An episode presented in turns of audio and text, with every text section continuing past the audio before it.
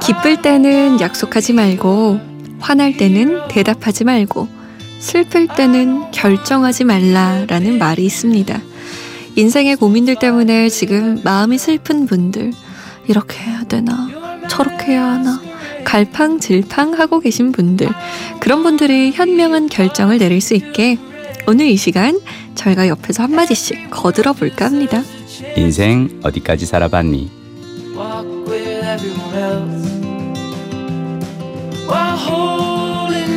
이분은 다 잘하실 것 같아요. 기쁠 때 약속도 잘하고, 화날 때 대답도 잘하고, 슬플 때 아주 현명한 결정 잘할 아, 것 같은. 분이죠. MBC의 김민식 PD 모셨습니다. 안녕하세요. 안녕하세요. 어떠세요, 실제로는? 얘기 안 할래요. 안 하는 게 나을 것 같아요? 예, 예. 아, 얘기하면 또 비호감이에요? 아주 경솔한 그런 삶을 살고 있기 때문에요. 아시잖아요. 회사 생활이 마음에 안 들면은 뭐 이렇게 사장님들로 나가라고 소리 지르기도 하고 아. 아. 주 경솔한 결정을 내리면서 살기 때문에. 네. 어, 저는 그게 좀 결, 경솔하다 생각은 안 들었는데. 뭐 근데 하여튼 되게 철없이 사는 것 같아요. 내키는 대로 그냥 다 살아요. 예. 자, 그럼 우리의 청취자는 어떤 고민으로 보내셨을까요? 지금 만나볼게요.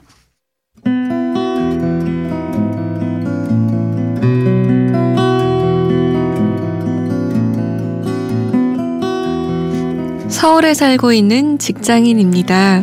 제가 다니고 있는 회사에는 재밌는 이야기를 좋아하고 그런 이야기를 수집하시는 명랑쾌활 유쾌하신 부장님이 계십니다. 아침 회의할 때마다 재밌는 이야기 없어요? 하면서 웃긴 이야기를 찾으시죠. 여기까지는 아무 문제가 없어 보이나요? 문제는 부장님의 웃음 코드가 정말 이상 아니죠. 특이하다는 겁니다. 나름 친구들 사이에서 반응이 좋았던 이야기에는 이게 재밌어요? 하고 독서를 날리시고요. 남들은 딱 경악하는 개그에는 정말 환하게 웃으세요. 그리고는 표정 관리가 안 되는 사람들에게 나만 웃겨요? 하고 되물으십니다. 그 말에 저희는 기계적으로 하하하하 아 재밌습니다 하하하하 라고 웃을 수밖에 없죠. 더 심각한 건 아무도 나서서 이야기하는 사람이 없으면 지목해서 강제로 시킨다는 겁니다. 그 시간만 되면 우리 직원들 모두 고개를 푹 숙이고 아 제발 제발 제발 제발 나는 아니어라 제발 이렇게 기도를 한답니다. 이런 탓에 아침 회의 일정만 잡히면 한숨이 나옵니다. 부장님 코드에 맞는 이야기를 찾아가는 것도 이제는 너무 힘드네요. 이런 부장님 어떻게 하면 좋을까요?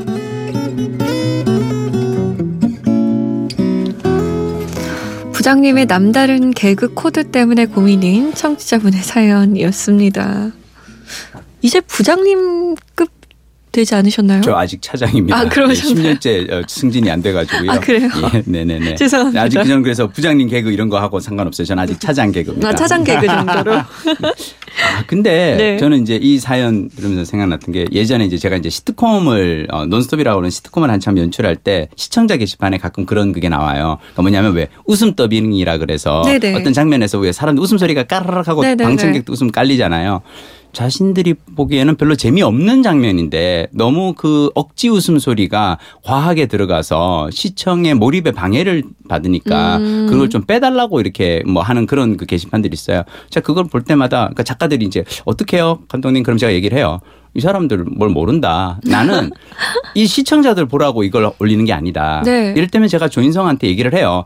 인성아, 너가 말이지 이 씬에서는 너가 이런 이런 거 한번 해보는 거야. 그러면 조인성 연기하면서 되게 어우 근데 이거 저기 안 웃길 것 같은데 아니야 해봐. 근데 연기를 하면 제가 야 완전 재밌어. 네. 아니야 난 이거 너무 이상해요 감독님. 아니야 괜찮을 거야. 하고 나서 방청객이 실제로 안 웃잖아요. 네. 저는 가짜로 웃음을 깔아요. 어, 그 녹음한 웃음 소리를 깝니다. 그러면 나중에 네. 와서 그래요. 조인성이 촬영장 와서 진짜 사람들이 웃대요. 거봐 웃긴다니까. 자 문제는 뭐냐면은 재밌는 게 자 이게 계속 하면은 자신감이 생겨요. 그러니까 그런 어. 이런 그 사실은 방청객의 그 리액션에서 자신감이 생기면서 실제로 나중에는 코미디를 더 개그를 자신 있게 하게 되면서 이렇게 늘어가거든요.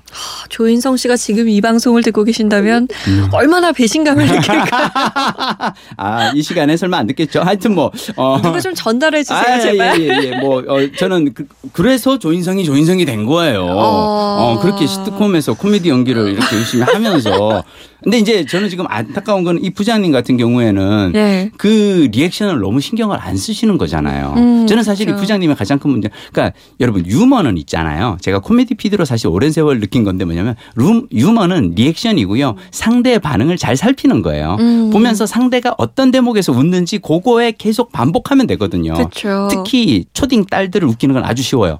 애가 뭐 하나 방구 얘기라든지 똥 이런 얘기해서 애가 빵 터지나 했잖아요. 네. 그걸 계속 반복해 주면 돼요. 그러니까 그 특정한 웃음 포인트가 사람마다 다르거든요. 맞아요. 근데 이분은 이 부장님은 중요한 건 사람들의 반응을 안 살피는 것 같아.